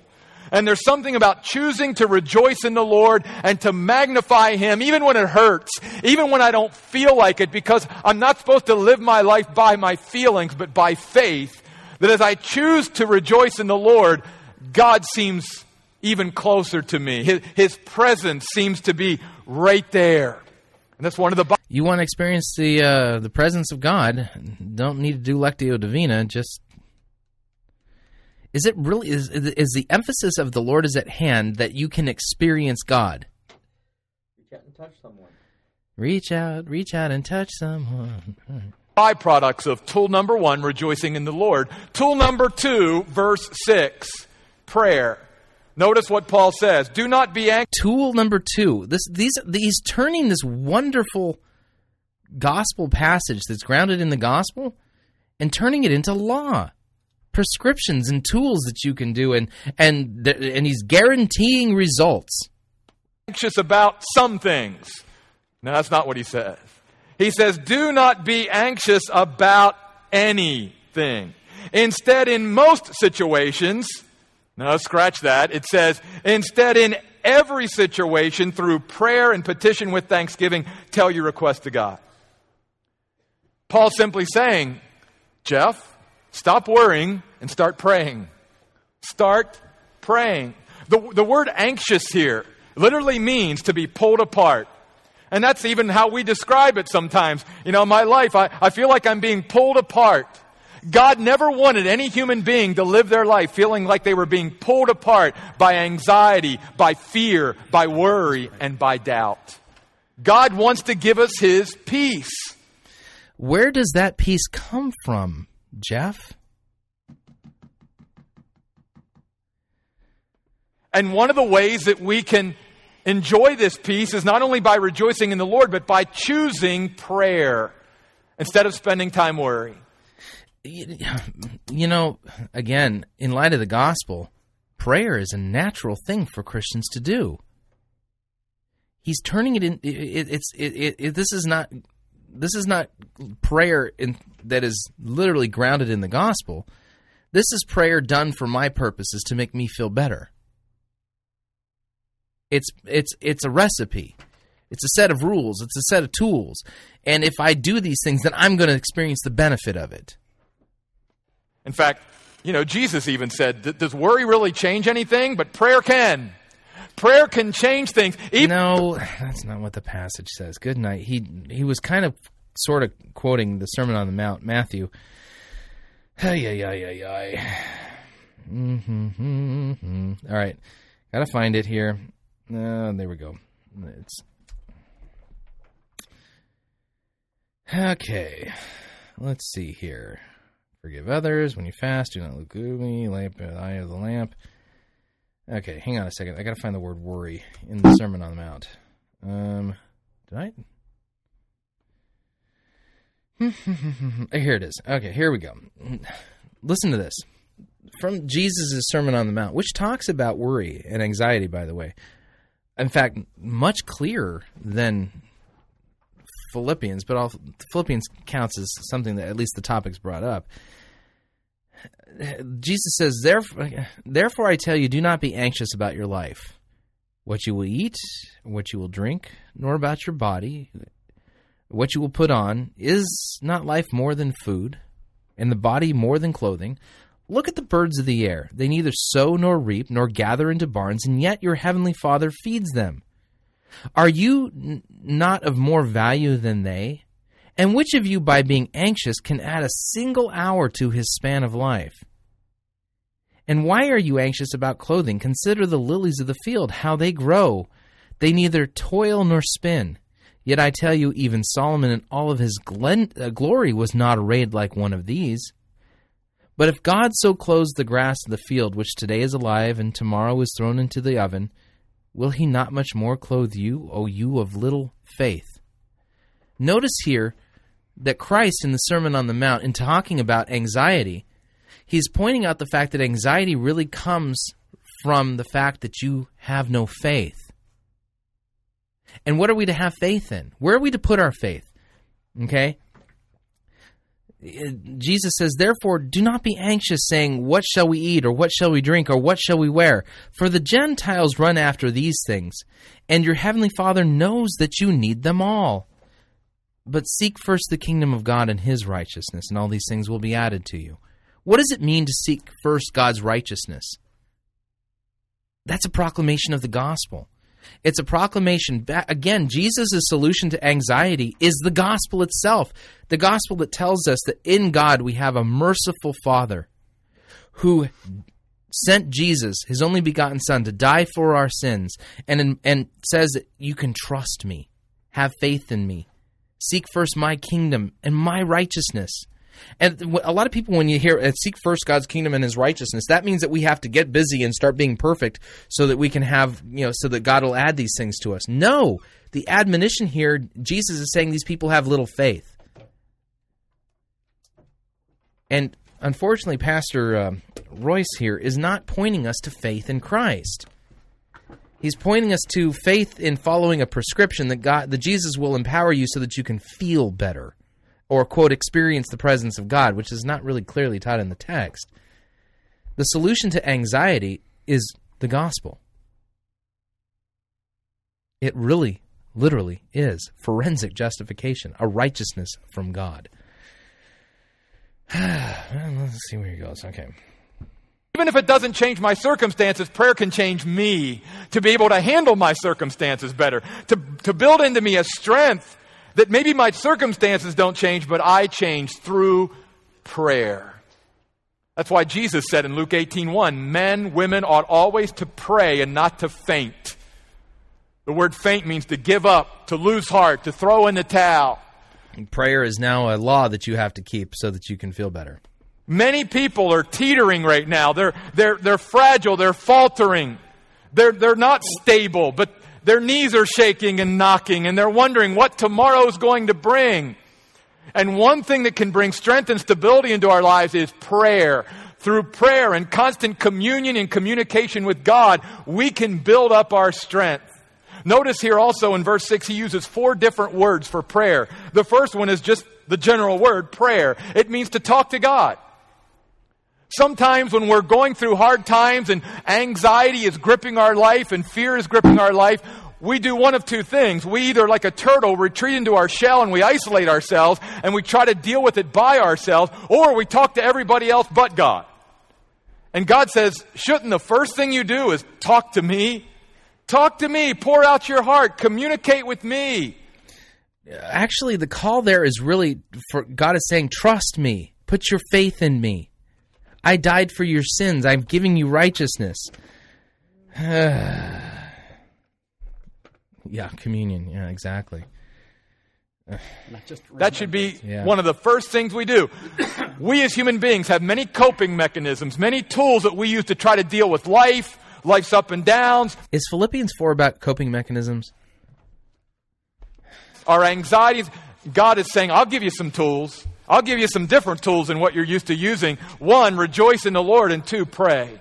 Yeah. So Philippians 4 says, God says, I'm going to give you some tools for overcoming anxiety. Number 1, rejoice. Number 2, pray. Those are the tools. This is a prescription, a list to follow, a set of principles to keep.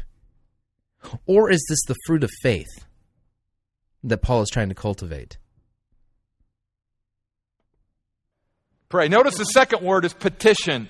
In verse 6, This word speaks about the worship of prayer, because the word petition simply means I acknowledge that you're God and I'm not. I acknowledge that you're in heaven and I'm on earth. I acknowledge that this is too big for me. I can't handle it. I need your help, God, so I'm petitioning you. I am coming to you acknowledging that this is bigger than me. I can't beat it on my own. I can't handle it on my own. I need you, God. That's what the word petition means. And then the next word, appropriate for the time of the year in which we are, thanksgiving. That as we pray, thanksgiving should always be a part of our prayer life and talking to God. Oh, I completely agree. But what are we giving thanks for? That we should always come to God thankful. Thankful for what we have. That God has blessed us with all spiritual blessings. Such as forgiveness of sins, mercy. In heavenly places. And there's so much that we should and could be thankful for, even if it doesn't always equate with earthly, physical, material things.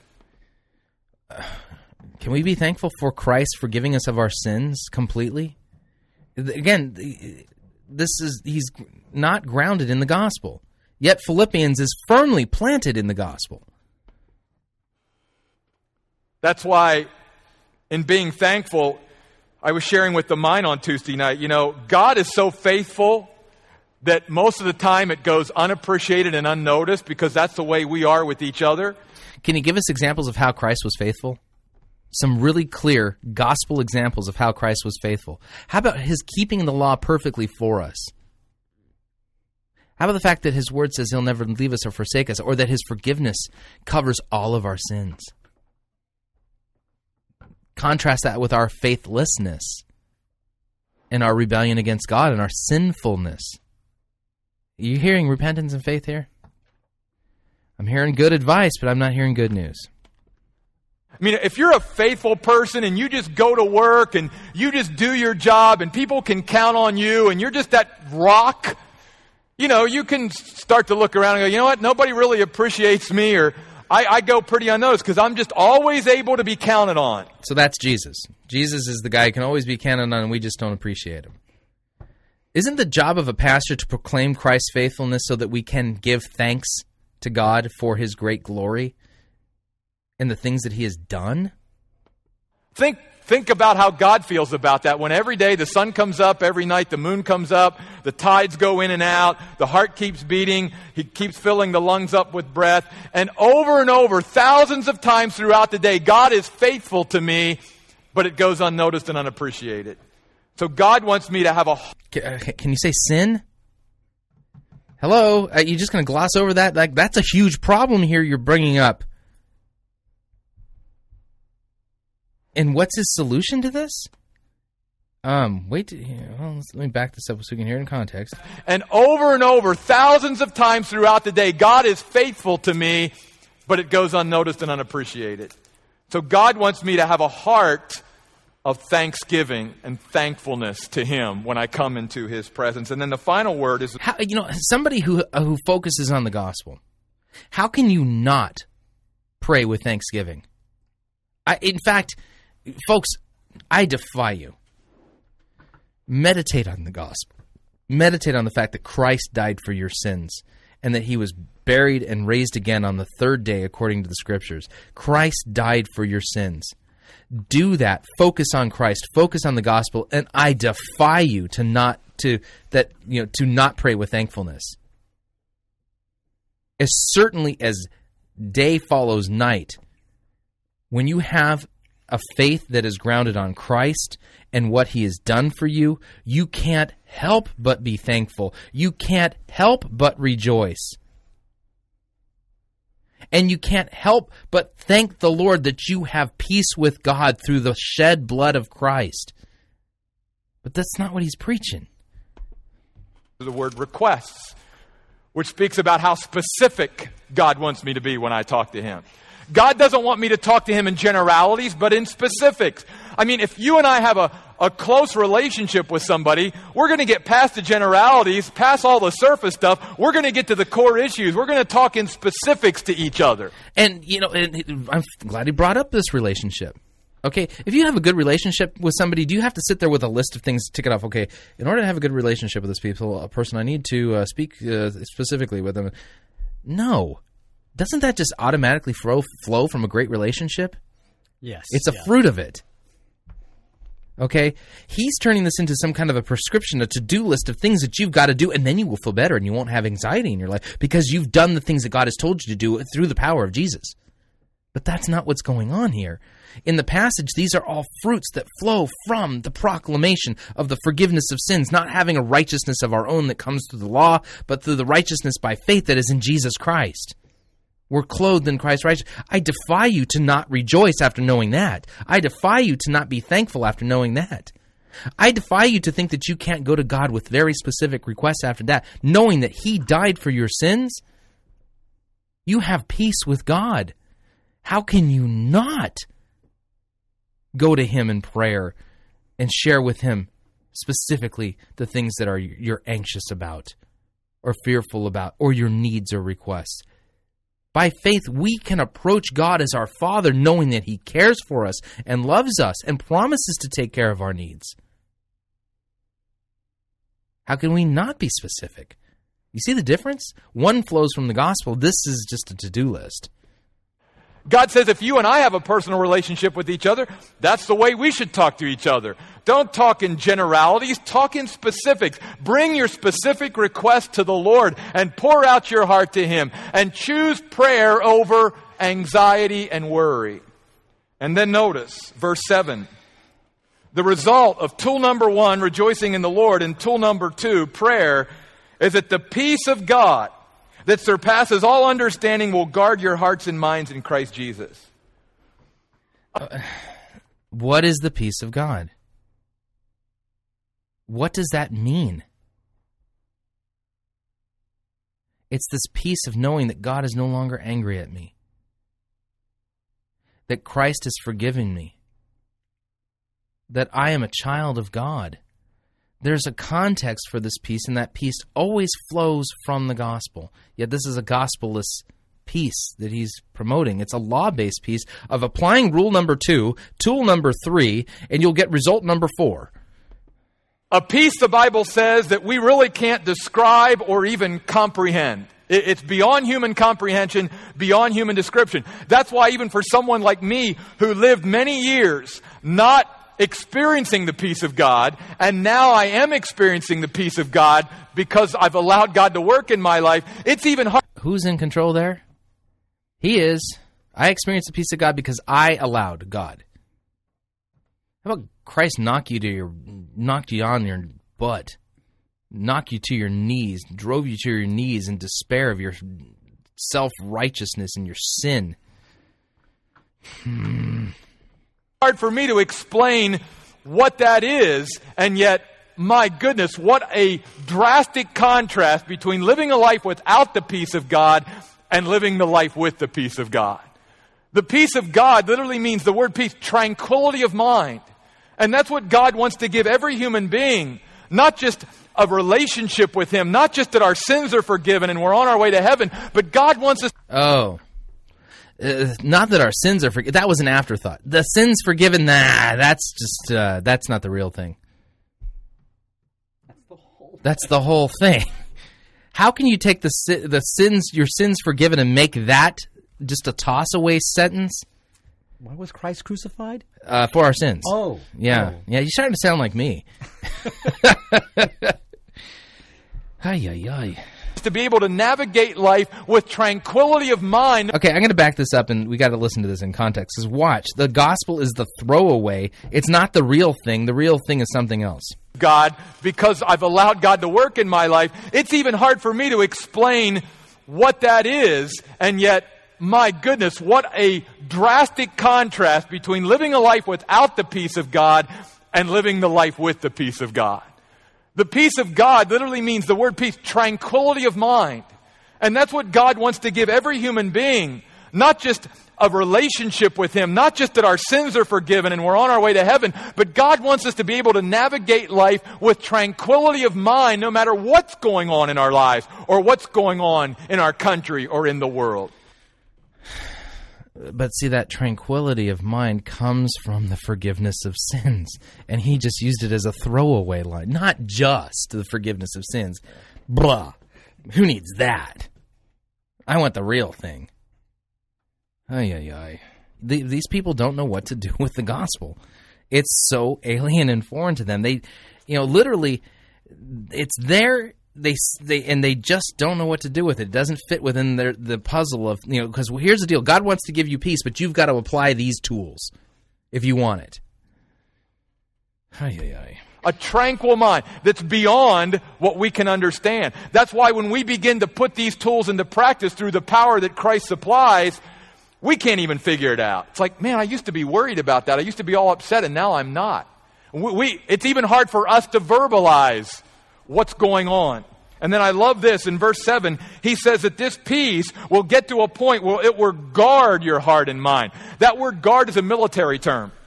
It literally means that as I begin to put the tools of rejoicing in the Lord and prayer into practice, that a garrison will sort of go around my mind. That okay, excuse me. I'm getting a little upset. Oh, man. Let me back that up because you've got to hear it and I've got to respond to it in context. Listen to where this piece comes from, okay? Listen to him. And let me back this up just a little bit. Here we go. And then I love this in verse 7. He says that this peace will get to a point where it will guard your heart and mind. That word guard is a military term. It literally means that as I begin to put the tools of rejoicing in the Lord and prayer into practice, that a garrison will sort of go around my mind that even prevents those. So if I'm faithful to applying these tools, then God will guard my heart and mind so that, boy, that's backwards. I'm going to freak out here in a second, but let's see here. Let me find the passage I really want.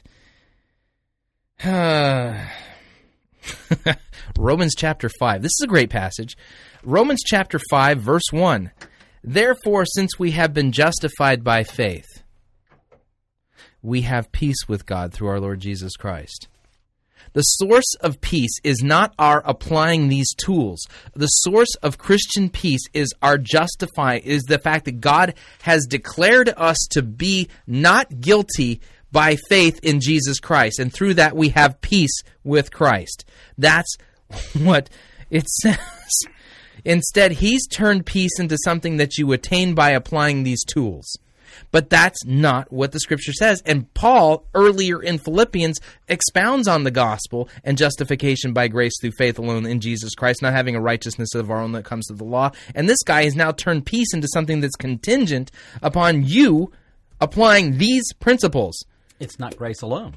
No, it's not. Let me read Romans 5 again. Therefore, since we have been justified by faith, we now have peace with God through our Lord Jesus Christ, through whom we have obtained access by faith into this grace in which we stand, in which we rejoice in the hope of the glory of God. More than that, we rejoice in our sufferings, know that suffering produces perseverance and endurance produces character, and character produces hope, and hope does not put us to shame because God's love has been poured into our hearts through the Holy Spirit who has been given to us. Why? Because of our justification by faith alone in Jesus Christ. Christ does it. Yeah. Not us. Right. God gives us peace through... And he's having you do it. Yeah, this guy has us doing these things in order to get peace, but Christ is the one offering us peace purely as a gift. Ay, ay, ay. I could go on, but I think we've kind of beat that horse to death, haven't we? Anyway, so if you want more, in fact, what's funny is listening to this, this would actually give me more anxiety rather than less, because if I'm not properly applying these tools and how, you know, and following this list, then I don't get to have peace. And if I'm not having peace, it's because I'm doing something wrong. I must be doing something wrong because I haven't properly put these tools into practice. And now what am I supposed to do? Right? I don't know. Yeah. Anyway. All right. If you would like to email me and let me know how you've attained peace through all of your perfect application of these particular principles, you can do so by emailing me at talkback@fightingforthefaith.com. That's talkback@fightingforthefaith.com. Until next time, God bless.